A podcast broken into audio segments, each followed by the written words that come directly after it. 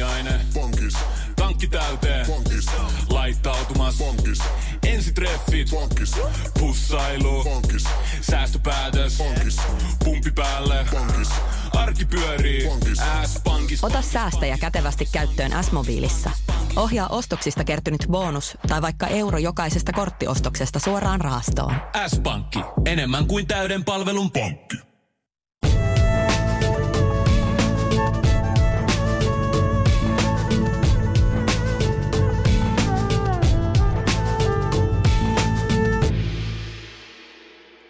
Moikka vaan kaikille, Monika tässä. Ja oikein lämpimästi tervetuloa mukaan kuuntelemaan meidän Viisas sydän podcastia.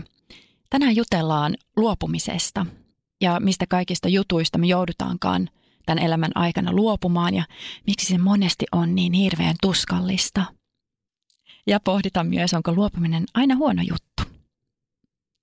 No, luopuminen voi liittyä vähän kaikenlaisiin asioihin. Se voi liittyä toiseen ihmiseen, mutta se voi liittyä myös tavaroihin. Se voi liittyä pinttyneisiin uskomuksiin, mitä ehkä kannetaan sisällämme ja se voi liittyä meidän ajatuksiin, asenteisiin, myös tilanteisiin. Se voi liittyä meidän työpaikkaan tai asuntoon tai kotiin. No jotenkin tämä sana luopuminen herättää ainakin minussa myös surua ja ikävää. Ehkä sinä olet joutunut sanomaan hyvästi rakkaalle ihmiselle ja voi olla, että on suurta surua ja se tuntuu ehkä joskus, että se ei vaan hellitä. Ja vaikka henkilö ei enää olisi fyysisessä kehossa tässä luonamme, niin muistot kuitenkin aina on ja pysyy. Se ehkä tuo sitten mahdollisesti myös jonkinlaista lohtua. Ja sitten toisaalta voihan se olla, että henkilö on edelleen elossa, mutta me ei vaan enää tavata sitä tiettyä henkilöä enää kasvokkain. Jos me ymmärretään, miten meidän mieli toimii, niin voidaan myös paremmin ymmärtää, miksi on välillä niin ihan vitsin vaikeaa luopua joko tavarasta tai ihmisestä tai tilanteesta. Meidän mieli yrittää siis aina saada jonkinlaista mielihyvää. Se on vaan niin, miten meidän mieli toimii. Ja samalla se yrittää välttää mielipahaa. Se on aika yksinkertaista. Eli me halutaan sitä, mitä tuntuu kivalta ja turvalliselta, ja me työnnetään pois niitä asioita, jotka ei vaan tunnu hyvältä. Eli mieli kiinnittyy siihen, mitä tuottaa meille jonkinlaista tyydytystä. Mielihyvään voi kuulua se, juuri se, että meillä on turvallista ja hyvä olla. Ja ehkä juuri silloin tulee se mieleen, että siinä on joku toinen ihminen, joka tuo meille sitä turvallisuuden tunnetta ja hyväolon tunteita. Ja mielihyvää saada myös tietysti siitä, että me koetaan itsemme rakastetuksi ja hyvä, hyväksytyksi. No tämän lisäksi mieli kiinnittyy myös siihen, mitä jollain tavalla tyydyttää meidän aisteja. Eli meidän näkö, haju, maku, tunto, kuuloaistit. Ja kaikki, mikä ei tyydytä aisteja, joka tuntuu ikävältä, niin mieli haluaa yleensä vaan niitä välttää ja työntää pois, että ei todellakaan tätä mä en halua. Ja se voi olla hyvinkin maallisiakin asioita, vaikkapa johonkin ruokalajiin voi tulla sieltä, että ei, en todellakaan syö. Ja sitten toisaalta, kun mieli kiinnittyy helposti joihinkin asioihin, niin siitä syntyy tai saattaa syntyä myös addiktioita, että me kiinnitytään johonkin vaikkapa ruokaan tai alkoholiin tai ihan mihin, mihin vaan, niin voi muistaa sen silloin, että että se mieli toimii tietyllä tavalla ja kiinnittyy niihin asioihin, jotka tyydyttää meidän aisteja sitten ehkä syvemmällä tasolla myös tuo sitä turvallisuuden ja hyvän olon tunteita, niin jos on nyt vaikkapa joku addiktio, mitä itse kannat sisälläsi, niin, niin ehkä se tuo sulle ymmärrystä juuri sen takia, että me ymmärretään, miten meidän mieli toimii. Että mieli vaan haluaa kiinnittyä siihen, mikä tuottaa tyydytystä jollain tasolla ja sitten me vaan lähdetään siihen mukaan ja mukaan ja mukaan yhä uudestaan ja uudestaan ja uudestaan, jolloin se tietty kaava tavallaan voimistuu meidän mielessä. Ja sen takia joskus addiktioista on, onkin niin vaikeaa päästää irti, mutta se ei ole mikään mahdottomuus. Että pitää vaan pikkuhiljaa sitten alkaa tuomaan niitä uusia kaavoja sinne mieleen, uusia asioita. Eli ei tarvi ajatella, että nyt mua on pakko päästää tästä irti ja luopua tästä, mutta voi ajatella, ja ainakin kyseenalaistaa sitä, että voisiko me tuoda tämän nyt tilalle jotain muuta. Mitä se voisi olla? Sen sijaan, että vaikkapa ottaa, ottaa sen kymmenen, kymmenennen päivän putkeen jonkun alkoholipitoisen juoman, niin voisiko siinä hetkessä miettiä, että mitä muuta mä voisin siinä hetkessä tehdä, joka palvelee mun omaa terveyttä ja mielenrauhaa paremmalla tavalla. Ja kun me joudutaan luopumaan jostain, me itse asiassa luovutaan ainakin osittain mielen kiintymyksestä johonkin asiaan. Eli kiintymyksessä on kysymys siitä, että jokin asia on muuttunut jollain tasolla niin tutuksi ja turvalliseksi meille, että tuntuu vaikealta päästää siitä irti. Ja voi syntyä myös kaikenlaisia pelkotilanteita, että, että mitä sitten tapahtuu, että nyt mä oon niin kiintynyt tähän asiaan, jos me päästään siitä irti, niin mitä mulle jää jäljelle? Onko minulla vielä sen jälkeen turvallista olla? Onko mulla vielä sen jälkeen hyvää olla?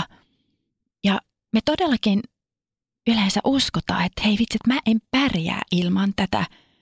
Ää, oliko se sitten vaikkapa joku ruoka-aine tai alkoholi tai olosuhde tai sitten se toinen rakas ihminen siellä elämässä. Me todellakin uskotaan, että mä en pysty elämään ilman näitä juttuja. Ja luopuminen synnyttää aina jonkinlaisen tyhjän tilan sisällämme. Ja me ei tiedetä, että mitä siihen tyhjään tilaan sitten tulee – voi olla, että siinä tyhjässä tilassa, kun on luopunut jostain asiasta, niin ensin nousee jonkinlainen ehkä ahdistus, ehkä suru, ehkä ikävä, vähän riippuen siitä, että mistä me ollaan luovuttu tai luovutaan. Ja se tyhjä tila voi tosiaan tuntua pelottavalta, koska se, mikä oli tuttua ja turvallista ja joka toi meille mielihyvää, ei palaa enää meille takaisin. Mutta mä sanoisin näin, että älä pelkää, älä työnnä sitä tyhjää tilaa pois, koska se, siinä on aina meidän kasvun paikka. Se on se hetki, milloin me voidaan kohdata ne syvimmät tunteet, ne syvimmät pelot meidän sisällämme.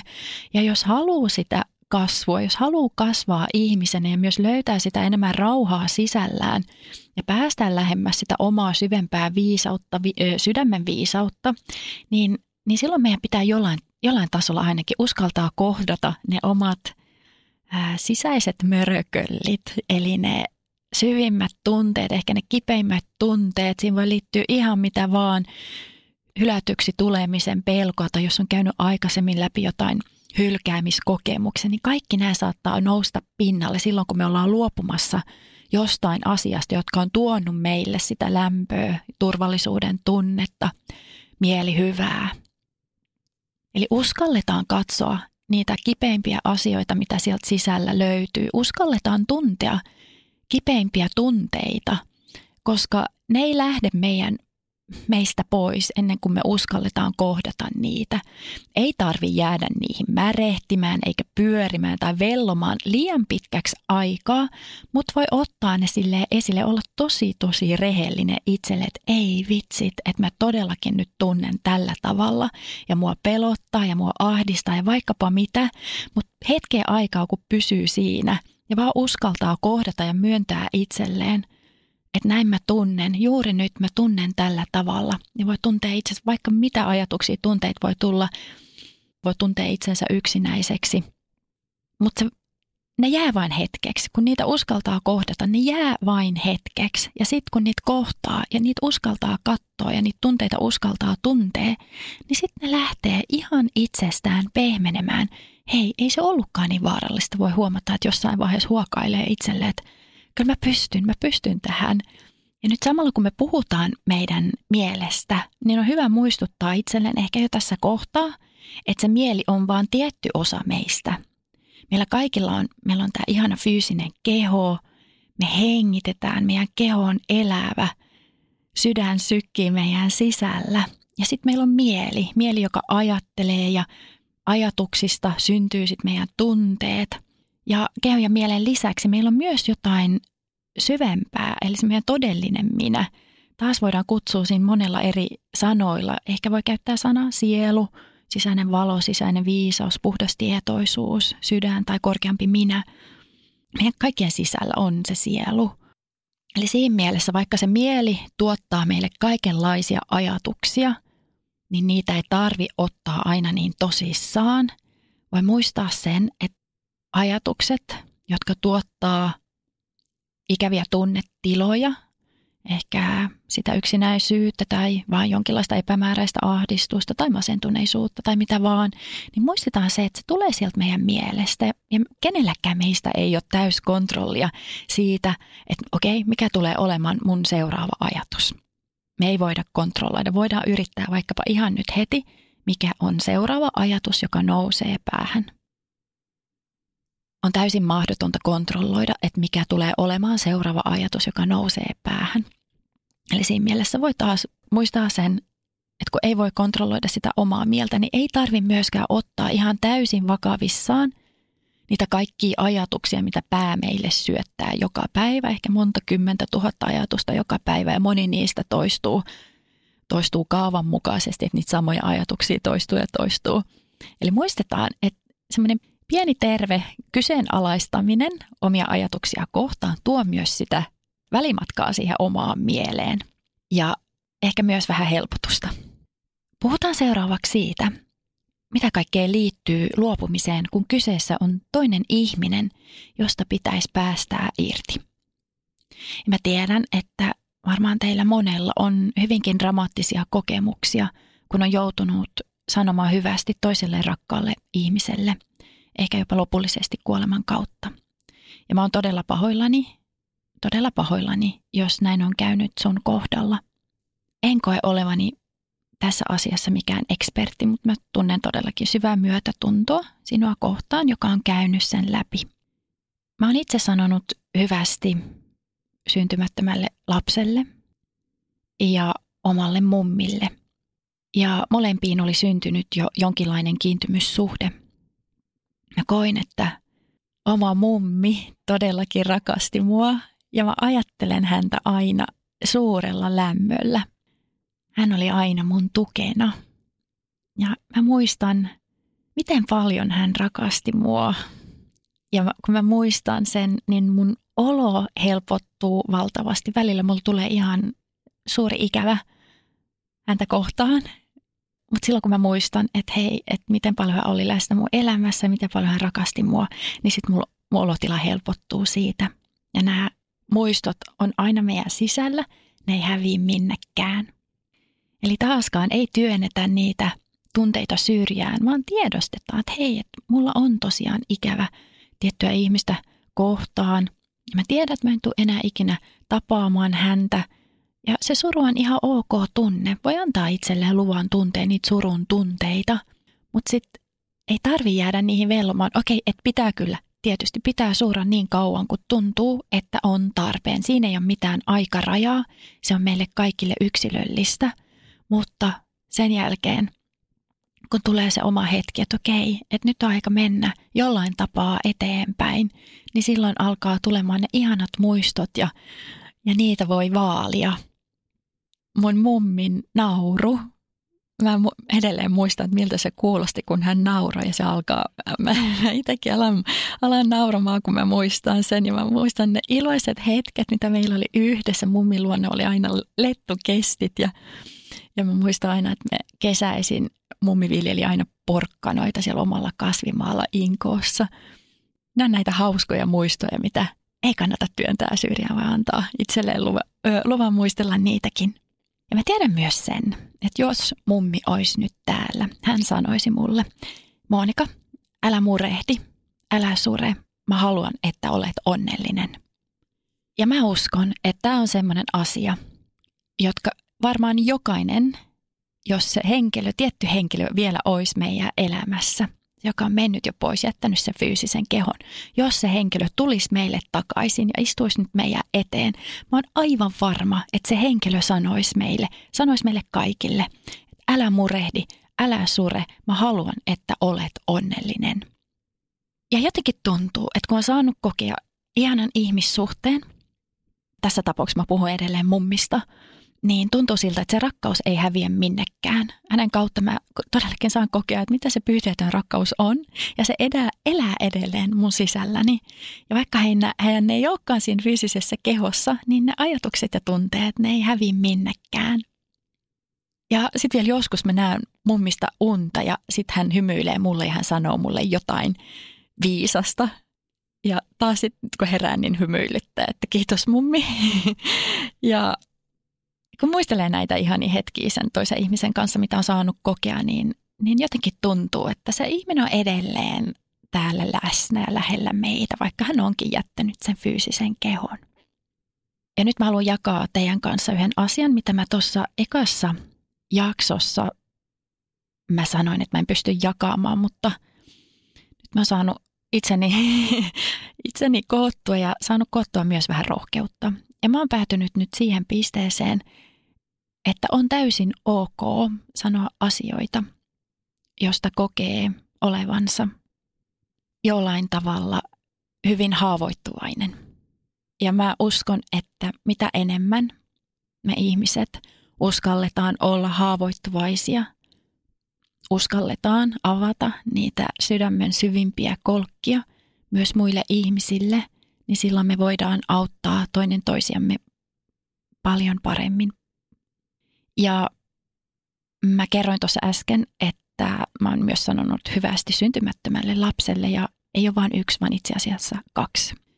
Mä koin keskenmenon sitä jo monta vuotta ja aika lailla siinä samassa mä oon myös kokenut abortin. Ja tämä on ollut semmoinen asia, että mä en ole uskaltanut sanoa sitä ääneen. Muutama läheinen kaveri sen tietää, mutta en ole sanonut ääneen sitä aikaisemmin. Oon pelännyt ihan hirveästi, että muut ihmiset tuomitsee ja ehkä joku tällä hetkellä painoi jo stoppia tähän podcastiin, ettei pysty sitä hyväksymään toisessa ihmisessä, mutta mun on aika nyt kertoa siitä avoimesti, koska mä tiedän, että tuolla on hyvin paljon naisia ja epäsuorasti miehiä, jotka ovat kokeneet tämän saman asian. Siinä tulee myös, riippumatta siitä, onko keskenmeno tai onko abortti kyseessä, niin siinäkin käy läpi suruprosessia ihan samalla tavalla. Ö, omalta osaltani se liittyy taas siihen, että kun puhutaan nyt tämän päivän teema on luopuminen, niin mä luovuin unelmasta omasta lapsesta ja omasta perheestä, ainakin hetkellisesti. Ja mä huomaan, että edelleen vähän semmoinen kipeä asia, ää, nousee semmoinen pieni suru tällä hetkellä pintaan ja ehkä pieni kyynel tonne silmiin. Ja ehkä tuun juttelemaan tästä asiasta vielä vähän enemmän, mutta nyt ainakin tähän alkuun halusin jakaa tämän teidän kanssa – ja mielelläni mulle saa aina kirjoitella ja avautua omista kokemuksistaan. Silloin mun piti luopua siitä unelmasta, omasta lapsesta ja omasta perheestä, mutta, mutta olen kokenut sen toisessa muodossa näiden neljän viimeisen vuoden aikana. Musta tuli äitipuoli ja voin nyt sanoa, että kyllä minulla on perhe. Mulla neljä vuotta sitten minusta tuli äitipuoli yhdeksän vuotta vanhalle tytärpuolelleni. Hän on nyt 13-vuotias reipasteini. Ja se on ehkä hyvin erilaista. Mä luulen, että tämäkin on varmaan semmoinen aihe, mistä voisi jutella ihan hurjaa paljon enemmän. Ehkä pitää ottaakin se toiseksi aiheeksi. Eli uusperhekuviot, ne ei ollenkaan ole aina niin helppoja. Nyt sen keskenmenojen abortin myötä ja ja se tosiasia, että mulla ei, ei ole omia biologisia lapsia, niin nyt kun mä tuossa vuosi sitten tai yli vuosi sitten täytin 40, niin se asia on uudestaan pulpahtanut esille. Ehkä ihan luonnollisesti, että se biologinen kello siinä tikittelee. Ja lääkärit ovat tietysti sitä mieltä, että alkaa olla jo vähän hoppu, että jos haluaisi niitä omia biologisia lapsia, ja mä pyörittelen sitä ajatusta omassa mielessä aina välillä, että ja tulee niitä kysymyksiä, johon mulle ei ole vastausta, tulee niitä entäs jos olisikin, mitäs jos, miltä mun elämä näyttäisi, millä tavalla se muuttaisi mun elämää, olisinko onnellisempi – kaikki näitä kysymyksiä ja mulla ei ole niihin mitään vastausta, mutta ne vaan tulee, tulee sieltä jostain. Niin mä luulen, että jokaiselle saattaa tulla näitä. Ehkä jokaiselle, ei välttämättä jokaiselle, joillekin se on täysin selvä, että mä en halua omia lapsia, mutta joillekin se voi tulla tämä, että entäs jos. Ja, ja mä itse pyörittelen myös sitä, että mitä mä oikeasti haluan. Sitä ihmetellessä vielä hetken aikaa, eiköhän se kohta puolin sitten selviä. Näihin kysymyksiin, kun ei ole vastausta, niin sitten pitää vaan luopua ehkä, tai en mä tiedä tarviiko edes luopua siitä ajatuksesta, että olisinko onnellisempi, jos olisikin biologinen lapsi. Ei tarvi luopua siitä asiasta vielä, mutta jos se ajatus jää liian paljon, liian kauan pinttyneeksi sinne pyörimään päähän, niin sitten ehkä hetkellisesti on ainakin hyvä päästä irti siitä ajatuksesta. No vielä semmoinen asia, joka liittyy tähän ö, omaan pohdintaan, että jos oiskin omia biologisia lapsia. Ja tämä on semmoinen taas erittäin semmoinen syvällä siellä jossain sydämen nurkissa. Mä kysyn itseltäni, rakastaisinko enemmän? Ja tämä on ihan hirveän vaikeaa sanoa kanssa jotenkin ääneen, että pystyisinkö rakastamaan enemmän omaa biologista lasta kuin lapsipuolta. En tiedä, koska en ole ollut vielä siinä tilanteessa. Joillekin se saattaa herättää joitakin ajatuksia ja tunteita ja ehkä se on taas hyvin yksilöllinen asia, miten kokee, kokee sen asian. Itelleni ei jää muuta vaihtoehtoa juuri nyt, kun vaan hyväksyä itseni. Että mulla on kaikenlaisia ajatuksia näistä asioista ja mun pitää hyväksyä itseni täysin juuri siinä tilassa, missä mä nyt oon. Että mä en tiedä, mä pohdin kaikenlaisia juttuja ja sen mä tiedän, että mä yritän parhaani ja mä tiedän sen myös, että se riittää. Mä en ole vielä valmis täysin luopumaan ajatuksesta omasta biologisesta lapsesta, mutta aika näyttää, että miten se asia menee. Jutellaan sitten vähän lisää nyt parisuhteista. No, monen parisuhteeseen liittyy yleensä alussa aina usko, toivo ja rakkaus kun tapaa sen toisen ihana henkilön, niin saattaa syntyä heti tai hetken ajan päästä myös unelmia siitä, että me eletään onnellisina elämämme loppuun saakka, kunnes kuolema meidät erottaa. Ja jotenkin ainakin itselleni tämä tulee aina jotenkin automaattisesti, että kun etsii sitä oikeaa ihmistä rinnalle. Nämä on juuri niitä ajatuksia, mitä toivoo, että herää silloin, kun tapaa sen ö, ihmisen rinnalle, kenen kanssa haluaa jakaa tätä elämää. Voi olla, että heti lyödään hyntyt yhteen, Ihan vaan sen takia, että uskotaan, että ollaan onnellisi, onnellisempia yhdessä kuin erikseen. Uskotaan, että rakkaus kukoistaa ja eletään ikuisesti yhdessä ja ainakin alussa näin se yleensä menee. Mutta jos on ollut vähän kauemmin parisuhteessa, niin tietää, että ei se välttämättä koko ajan tule olemaan semmoista hirveän valenpunaista, ruusumaista meininkiä. Kun toinen ihminen tulee tutuksi ja paljastuu uusia asioita sit toisesta ihmisestä ehkä itsestäkin, niin se usko yhteiseen tulevaisuuteen saattaa al- alkaa horjumaan. Saattaa olla, että miettii, että, hmm, että oliko tämä sittenkään oikea valinta. Ja kaikki nämä ajatukset, ne on täysin normaalia, ne tulee varmaan meille kaikillekin. Ja ehkä se on ihan tervettäkin, kun tutustutaan läheisemmin toiseen ihmiseen ja opitaan tuntemaan sen toisen ihmisen vähän paremmin. Ja voi olla, että tulee eteen myös tilanne, että pohditaan, että mitä rakkaus on. Silloin kun se alkuhuuma on laskeutunut, niin mikä jää jäljelle? Siihen tulee väistämättä kiintymys, kiintymys toiseen ihmiseen. Millä tavalla se sitten kiintymys syntyy?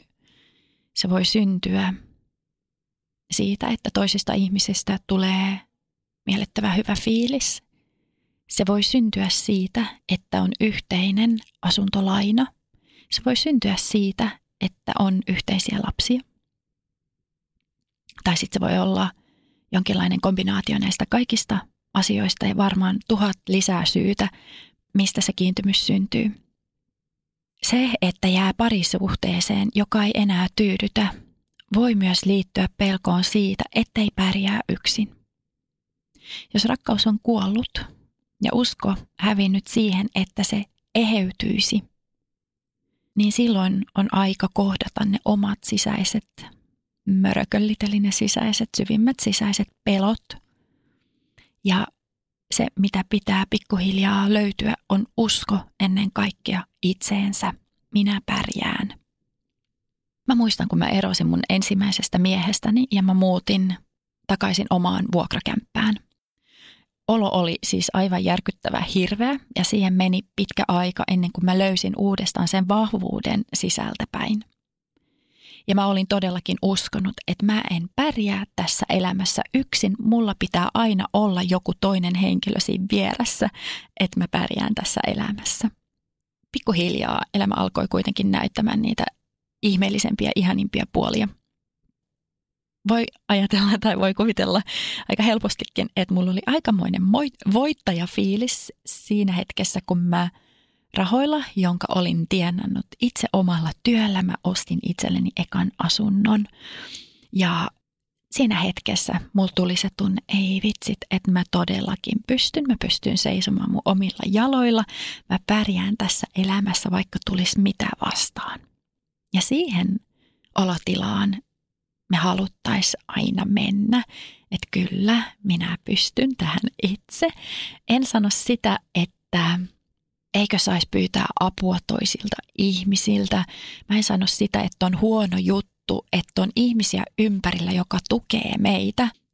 Mä edelleen sanon ääneen mun rakkaille ystäville, että vitsi, mä en pärjäisi ilman sua, koska sitten se, no okei, okay, ystävyyssuhteet, jos, jos löytää semmoisia ihania ystävyyssuhteita, ne on ihan kullan arvoisia ja okei, okay, varmaan sitä tietysti pärjäisi, mutta se tunne on niin vahva, että, että kiitos kun oot mun elämässä ja siinä on aina semmoinen molemminpuolinen tukeminen ja ymmärtäminen ja, ja ei mitään tuomitsemista eh, niissä ihanimmissa ystävyyssuhteissa.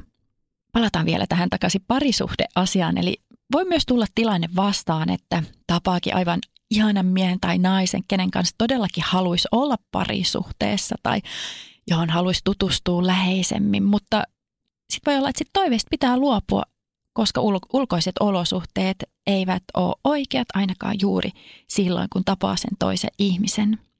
Ehkä jopa on jonkinlaisessa ainakin toimivassa parisuhteessa, kun tapaa sen toisen henkilön, mutta ei halua luopua nykyisestä parisuhteesta. Siinäkin voi tulla eteen, että pitää luopua, taas luopua siitä ajatuksesta, että sen toisen ihmisen kanssa ei mahdollisesti ikinä synny mitään parisuhdetta tässä elämässä, tai ehkä se syntyy joskus myöhemmin. No sit mun yksi ystävä kertoi itse asiassa tällä viikolla yhdestä pariskunnasta, jota hän tunsi, ja heillä oli yhteinen lapsi, ja heillä oli ollut ihan ok ok meininki omassa parisuhteessa, mutta sitten kävikin niin, että se toinen osapuoli löysi uuden rakkaan. Ja se henkilö, joka jäi yksin, kuitenkin oivalsi sen, että hän ei omista sitä toista ihmistä, joka oli löytänyt sen uuden rakkaan. Hän tajusi, se joka jäi yksin, että näin voi käydä kenelle tahansa. Ja hän löysi sisältään kyvyn ihan vilpittömästi toivottaa omalle rakkaalle tai ex-rakkaalle – iloa ja onnistumista siihen uuteen suhteeseen. Jotenkin mulla tuli heti tunne, että ei, että ei oikeasti, että, että ajatteliko hän tällä tavalla. Hän, että mun ystävä sitten vakuutti, että kyllä todellakin, että hän oli täysin syyt itsensä kanssa sen, se toinen henkilö. Jotenkin tuntuu, että tämä on aika harvinaista, että voi löytää semmoista ymmärrystä sillä tasolla, että aidosti toivottaa toiselle iloa ja onnistumista uuteen suhteeseen, että saa olla aika vahva henkilö, joka pystyy siihen mä haluaisin jakaa tämän teidän kanssa, koska mun mielestä oli hyvä muistutus siitä, että kukaan ei omista toista ihmistä. Me kaikki ollaan itsenäisiä, suvereineja ihmisiä, ihmisiä, eikä kukaan meitä omista. Kukaan ei voi päättää toisen ihmisen puolesta, että miten pitäisi elää sitä omaa elämää. Ja jokainen on vastuussa omasta onnellisuudesta itse. Kukaan, ei, kukaan muu ei ole vastuussa siitä, että mun onnellisuudesta. Kukaan muu ei, ei ole vastuussa siitä kuin minä itse. Luopuminen vaatii siis ennen kaikkea ihan hirveän paljon rohkeutta. Ja ihan riippumatta siitä, että mistä luopuu, niin pitää uskoa siihen, että se tyhjö, joka syntyy meidän sisällämme, se tulee täyttymään jollain muulla. Esimerkiksi jos vaikkapa vaihtaa duunipaikkaa, niin yleensä me tehdään niin, että ensin mä etsin sen toisen duunipaikan ja vasta sen jälkeen mä, mä uskallan luopua mun nykyisestä työstä. Ja monesti se menee myös niin, jos on parisuhteessa, niin voi olla helpompi, että tosiaan tulee se joku uusi rakas siihen viereen ja sitten on helppo tavallaan vaan hyppiä parisuhteessa toiseen, mutta se vaatii rohkeutta sanoa, että ei vitsit, että tämä ei vaan toimi, että uskaltaa luopua silloin siitä parisuhteesta ja toisesta ihmisestä, vaikkakin tulee se tyhjö sinne sisälle ja kaikenlaisia pelkoajatuksia, mutta silloin rohkeutta peliin. Eli yleensä me tavallaan vähän en, ensin varmistetaan, että meillä on jo jotain, millä täyttää se sisällämme oleva tyhjö ennen kuin luovutaan siitä asiasta, jotka tuottaa sen tyhjön meidän sisälle. Mutta mitä enemmän me uskotaan itseemme, mitä enemmän me uskotaan siihen, että tämä elämä toivoo meille vaan hyvää, sitä helpommaksi luopuminen tulee silloin, kun luopuminen on tarpeen. Aina ei ole tarvetta luopua, mutta joskus se tarve vaan tulee hyvin kirkkaasti esille. Puhutaan sitten vähän toisenlaisesta luopumisesta. Nyt kun aihe on se, että me yritetään löytää lisää keveyttä, rauhaa ja iloa meidän elämään, niin väistämättä tulee eteen myös se, että jollain tasolla pitää luopua myös niistä asioista, jotka eivät palvele meidän sisäistä rauhaa. Mä mainitsin tuossa alussa päihteet ja addiktiot ja miten vaikeaa voi olla luopua niistä. Ja sitten on myös muitakin asioita, mistä pitää luopua, koska me tiedetään, että ne ei palvele meidän sisäistä rauhaa, ne ei palvele meidän hyvinvointia. Ja silloin mulle tuli mieleen seuraavanlaisia asioita, mistä myös voi koittaa päästää irti. Eli tuomitseminen, ilkeys, vihamielisyys, katkeruus, juoruilu, kateellisuus ja niin poispäin. Ja taas pitää olla tarkkana. Ei tarvii tuomita itseään siitä, että on kaikki, kaikkia näitä tunnetiloja. Se, että, että sisällä löytyy tuomitsemista, löytyy ilkeyttä, löytyy vihamielisyyttä, löytyy katkeruutta ja välillä juoruillaan ja välillä tunnetaan kat- kateellisuutta. Ei tarvitse kääntää itselleen selkää, että kyllä, mun sisälläni on kaikki näitä asioita. Taas on kyse siitä, että uskalletaan katsoa kaikki niitä asioita, mitä siellä meidän sisällämme on. Vasta sen, sen avulla, että uskalletaan nähdä, se nousee meidän tietoisuuteen ja me uskalletaan nähdä, että kyllä, näin on. Ja siinä hetkessä on vaan hyvä muistaa, että älä käännä itsellesi selkää. Sä oot ihana ihminen, vaikka tuntisit minkälaisia tunnetiloja sun sisällä, muista se. Eli silloin kun me tuomitaan muita ihmisiä, me ikään kuin nostetaan itsemme sen toisen ihmisen yläpuolelle. Me jollain tavalla tunnetaan tai ajatellaan, että se toinen on vähän heikompi tai huonompi ihminen kuin me. Ja se taas saa aikaiseksi sen, että siellä syvällä sisällämme, sydämessä, me tunnetaan yksinäisyyttä, koska me ollaan nostettu jonkinlainen muuri sitä toista ihmistä kohtaan. Meidän syvemmälle olemukselle, sydämelle tai sielulle se ei ole luonnollista. Vaan luonnollista on se, että me tunnetaan, että me ollaan kaikki yhtä, me ollaan kaikki samalla viivalla, me kaikki tehdään typeriä virheitä, me kaikki käydään läpi vaikeita hetkiä meidän elämässämme, ihan mitä vaan, mutta se ei tee toisesta ihmisestä parempaa eikä huonompaa. Me ollaan edelleen silti kaikki samalla viivalla, yhtä arvokkaita. Kun huomaa, että siellä sisällä on että tuomitsee jotakin toista ihmistä, niin voi yrittää muistaa vaan, että okei, meitä on ihan joka lähtöön, me kaikki ollaan erilaisia ihmisiä ja voi viljellä semmoista asennetta, että annetaan kaikkien ihmisten kulkea sitä omaa elämänpolkua eteenpäin omalla parhaimmalla katsomalla tavallaan. Me ei tiedetä, mitä se toinen kantaa sisällään. Ja koitetaan antaa toisille tilaa olla ihan omanlaisia. Se ei ole aina helppoa mutta voi yrittää. Riittää, että yrittää. Ja sitten sen sijaan, että kovasti miettisit, mitä muut ihmiset tekee, mitä muut ihmiset sanoo, mitä muut ihmiset käyttäytyy, niin voi keskittyä niihin omiin juttuihin, tehdä asioita, jotka tukee omaa hyvinvointia, omaa rauhaa sisälle ja tehdä asioita, jotka vie niitä omia myös unelmia eteenpäin.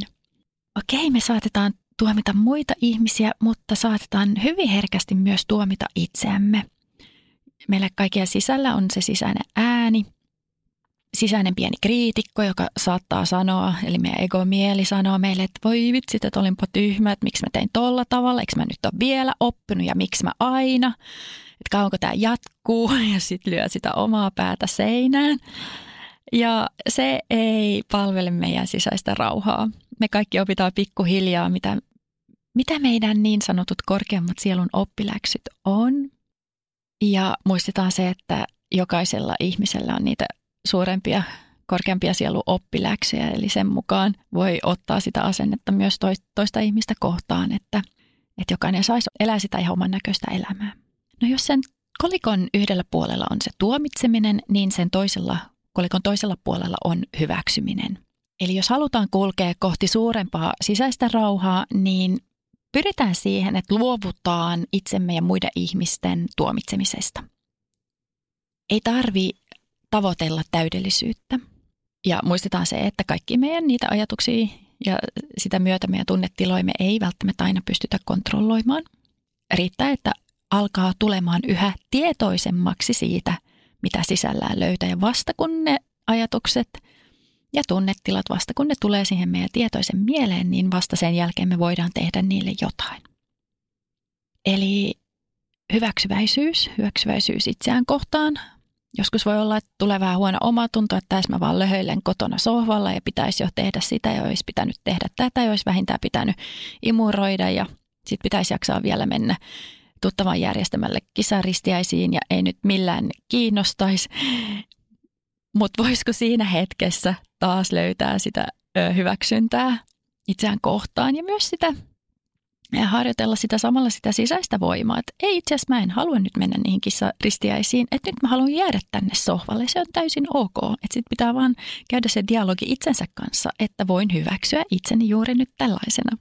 Sitten mulle tulee toinen esimerkki mieleen – Voiko olla hyväksyväinen itseään kohtaan myös silloin, kun hermostuu siellä kaupan kassajonossa vaikkapa vanhalle rovalle, joka unohti punnita tomaatit ja juuri silloin, kun sulla oli kiire töihin tai ihan minne vaan. Ja voisiko siinä hetkessä taas hyväksyä sen, että okei, mä hermostuin, mutta mä kuitenkin hyväksyn sen tunteen sisällän, sisälläni.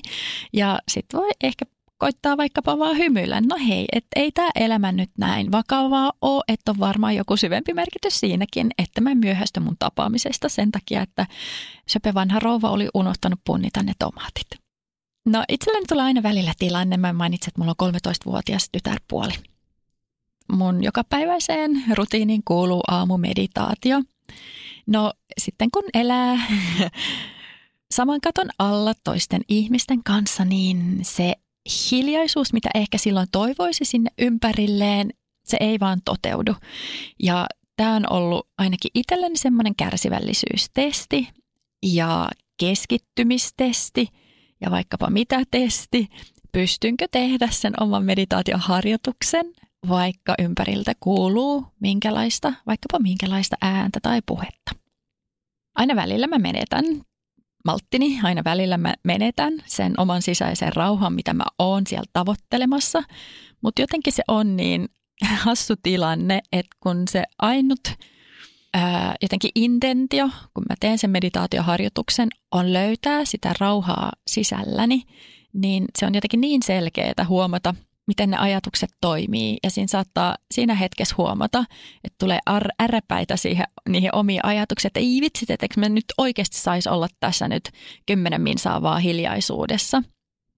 Ja siinä hetkessä on aina se valinta, annaks mä sen ajatuksen viedä mut mennessään, jopa ehkä suuttumukseen asti, tai Teinkö niin, että mä vaan huomioin sen ajatuksen, okei, kyllä, tollainen ajatus mun päässä, mutta kun mun harjoitus oli päästä takaisin mun sisäiseen rauhaan, niin mä palautan huomion takaisin sisäiseen rauhaan tai esimerkiksi hengitykseen, jossa, jo, jos se on mun meditaation kohteena silloin.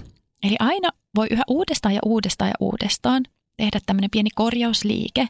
Okei, mieli lähti jonnekin muualle, mutta mä palaan takaisin vaikkapa sitten siihen hengitykseen. Hengitän vaan rauhallisesti sisään, hengitän ulos. No lopuksi vielä, onko jotain, mistä ei missään nimessä kannattaisi luopua? Ainakin mulle tulee ihan ekana mieleen, että niistä omista syvimmistä unelmista, älä ikinä luovu niistä. Ja vähän riippuu, että kuinka suuret ne unelmat on, niin voi toki mennä vähän aikaa ennen kuin ne toteutuu meidän elämässä, mutta älä ikinä luovu niistä. Eli nyt mä puhun ennen kaikkea niistä ihan syvimmistä unelmista, jotka kumpuu jostain siellä sydämestä, sielusta. Ja jollain tasolla me voidaan siellä aistia, että mitkä ne on. Ja ne unelmat meille yleensä menee sillä tavalla, että meillä on jonkinlainen, nyt kun puhutaan niistä vähän syvemmistä unelmista, meillä on jonkinlainen mielikuva siitä, että mikä olisi meidän unelmaelämä, mitä me tehtäisiin tässä elämässä, mitä me elettäisiin tätä elämää, jos me toteuttaisiin meidän oman elämän sen oman syvimmän unelman pohjalta. Ja yleensä se lähtee avautumaan pienen askelin kerrallaan. Silloin kun me avaudutaan, ollaan avoimia sille omalle syvä, syvälle unelmalle, niin elämä avautuu tai avaa meille ne portit ja ovet yksi kerrallaan. Eli riittää, että jollain tasolla tiedostaa, että tämä on mun unelma. Ja sitten elämä, itse elämä alkaa auttamaan meitä, kun me ollaan avoimia, että me ei luovuta siitä unelmasta, vaan me edelleen pidetään siitä kiinni – ja ne voi olla hyvin erilaisia. Meillä, meillä jokaisella on ne omat unelmat. Ne on aivan varmasti ihan täysin erilaisia meille jokaiselle.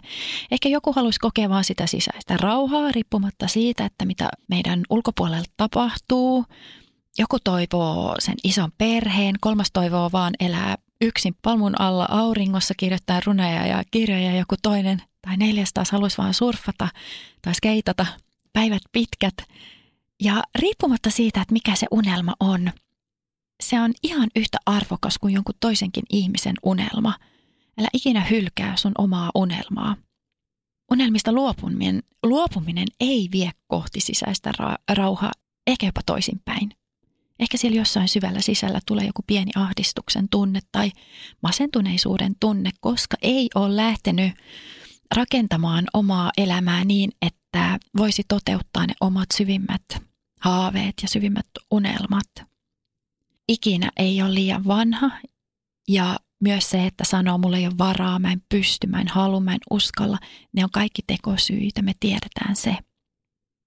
Ne unelmat ei häviä meistä minnekään, ne pysyy aina meidän sisällä, siellä jossain syvällä sydämessä ne pysyy. Vaikkakin mielen tasolla luopuisikin niistä, vaikka olisikin jo kymmenen vuotta sitten sanonut, tai 30 vuotta sitten sanonut, että no mun on nyt sitten varmaan luovuttava tästä mun unelmasta, että ei varmaan ikinä tapahdu mun elämässä. Mutta sydämessä se elää edelleen se unelma, että vaikka sä olisitkin luopunut 10 vuotta sitten jostakin tai 30 vuotta sitten jostakin unelmasta, niin tiedosta, että se on edelleen sun sisällä ja sä voit juuri nyt alkaa tekemään jotain sen asian eteen, että se toteutuu. Ja siinä ehkä niissä unelmissa voi voisi ajatella näin, että se ei tarvi ehkä olla niin kiveen lyöty, kiveen hakattu, että minkälainen, millä tavalla se unelma lähtee toteutumaan. Se riittää, että tiedostaa. Jos on vaikkapa se unelma on pieni punainen talo maalla, niin sillä ei ole merkitystä, että missä muodossa se pieni punainen tupa tulee. Et siinä vähän avoimuutta, että missä, milloin ja millä tavalla ennen kaikkea. Millä tavalla. Voi olla, että sulla on täysin kirkas mielikuva siitä, että mikä se on, mutta just se, että millä tavalla se toteutuu, niin siitä pitäisi ehkä luopua. Pidetään kiinni unelmasta, mutta luovutaan siitä, että millä tavalla se meidän unelma toteutuu. Me jatketaan vielä meditaatioharjoituksella, joka myötäilee tätä luopumisteemaa. Ja ihan tosi paljon kiitoksia, kun jaksoit kuunnella ihan loppuun saakka. Jos herätti jotain kysymyksiä, ajatuksia, niin o yhteydessä, niin – jutellaan niistä lisää. On aina ihana kuulla, mitä oot käynyt läpi ja mitkä sun omat kokemukset on. Ja palataan pian. Moi moi! Oikein lämpimästi tervetuloa mukaan meidän rentoutusharjoitukseen. Aloitetaan ottamalla oikein mukavaa asento keholle. Voit mennä selin makuulle, jos sulla on siihen mahdollisuus – tai ota oikein mukava istuma-asento.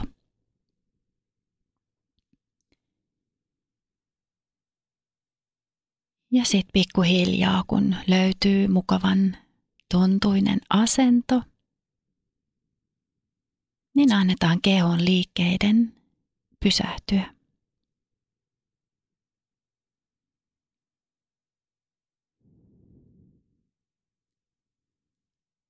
Ota oikein syvä sisään hengitys ja rentouttava ulos hengitys. Vielä kerran ota oikein syvä sisään hengitys. Ja rentouttava ulos hengitys.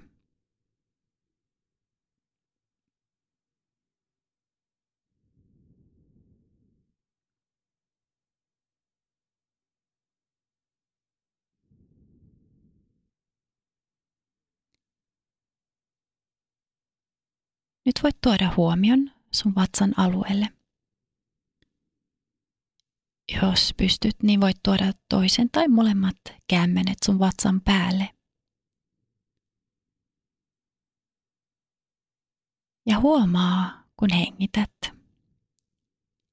miten sun vatsa vähän pehmenee, kun hengität sisään.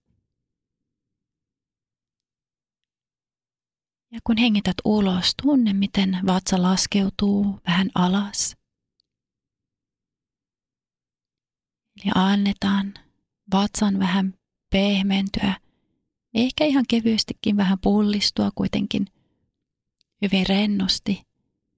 Ja tunnetaan, miten vatsa laskeutuu hyvin luonnollisesti taas vähän alaspäin. Napa liikkuu kohti selkärankaa, kun hengittää ulos.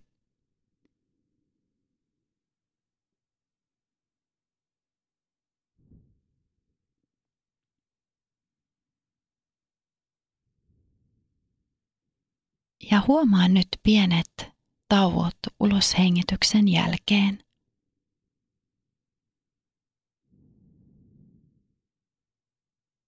Huomaa, miten vatsan liike pysähtyy uloshengityksen jälkeisessä tauossa,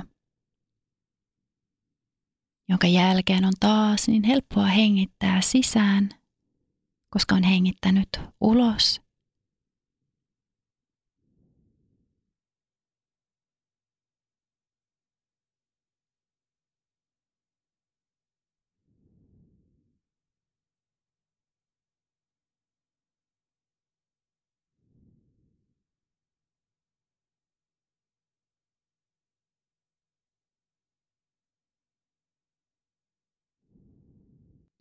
Jatka tietoista hengittämistä ja nyt tietoisesti koita rentouttaa, rentouttaa sun vatsan aluetta.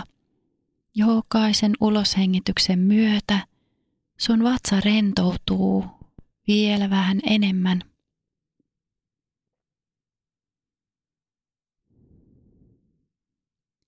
Ikään kuin vähän hellittäisit. Päästäisit irti kontrollista – Annat kehoon rentoutua.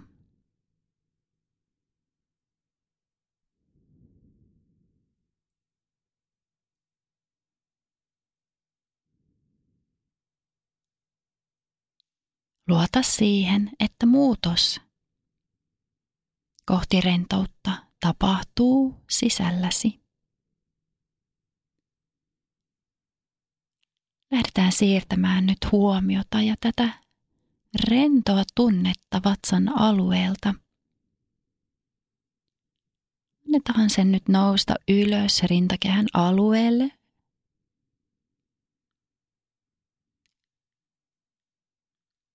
Hartioiden alueelle.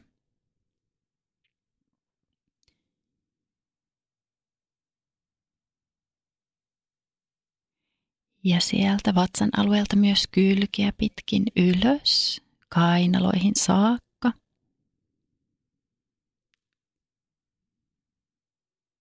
Ylävartalon etupuoli täyttyy rentoudesta ja lähdetään siirtämään nyt oikeasta olkapäästä rentoa tunnetta alaspäin käsivartta pitkin kämmenin jo sormiin saakka. Koko oikea käsivarsi rentoutuu. Ja siirretään huomio vasempaan olkapäähän ja renno tunne lähtee leviämään sieltä sun käsivartta pitkin alaspäin sun vasempaan kämmeneen ja sormiin saakka.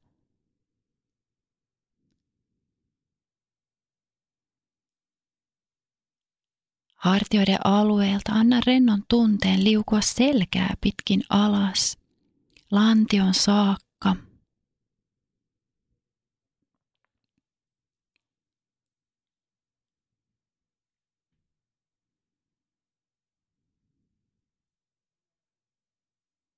lantiosta lähdetään viemään rentoa tunnetta nyt oikeaa jalkaa pitkin alas. Annetaan sen valua oikeita jalkaa pitkin alas, nilkkaan, jalkaterään, jalkapohjaan, varpaisiin saakka.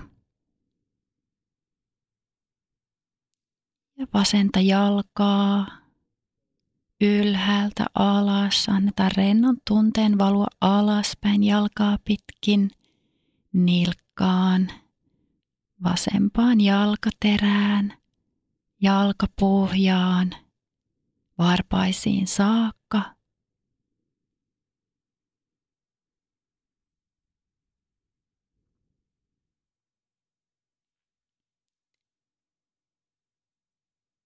Ja vielä siirretään uudestaan huomio ylös sydämen alueelle ja sieltä renno tunne lähtee liukumaan kaula ja kurkun alueelle.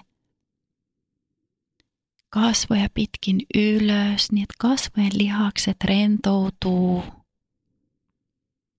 Leuka, ohimot, otsa,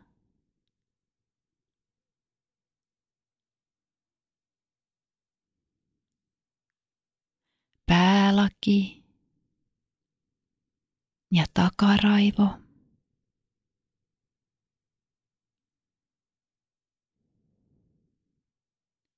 Ja niska. Ja tunne nyt, että koko keho on täyttynyt rentoudesta, pehmeydestä, lempeydestä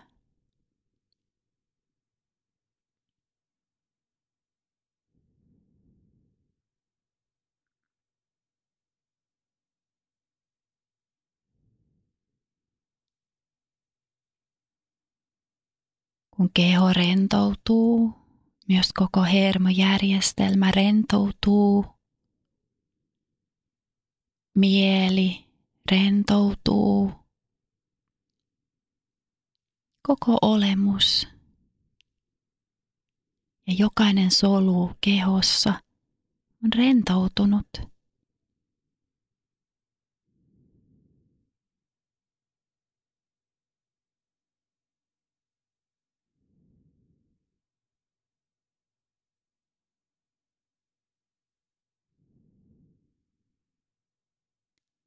Tiedostetaan uudestaan nyt, miten keho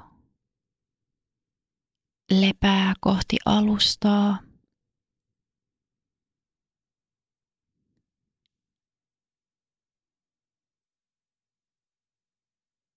Kun tuntuu sopivalta, voit lähteä liikuttelemaan sun varpaita ja sormia.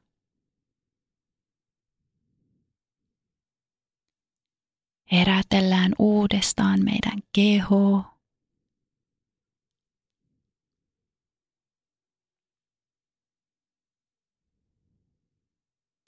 Ehkä voit viedä sun kädet pään yläpuolelle ja vähän venytellä sun vartaloa. Voit ottaa hieman syvemmän sisään hengityksen. Ja uudestaan tuntea rentous, kun hengitä tulos. Tiedostetaan ympäristö, missä me ollaan. Ja sitten pikkuhiljaa, kun tunnet, että olet valmis, niin on aika avata silmät. Ja kiitä itseäsi tästä rentoutushetkestä, kun annoit itsellesi rentoutushetken lahjana itsellesi. Aamiaine. Bonkis. Tankki täyteen. Bonkis. Laittautumas. Bonkis. Ensitreffit. Bonkis. Pussailu. Bonkis. Säästöpäätös. Bonkis. Pumpi päälle. Bonkis. Arki pyörii. S-pankis. Ota säästäjä kätevästi käyttöön S-mobiilissa. Ohjaa ostoksista kertynyt bonus tai vaikka euro jokaisesta korttiostoksesta suoraan rahastoon. S-pankki. Enemmän kuin täyden palvelun pankki.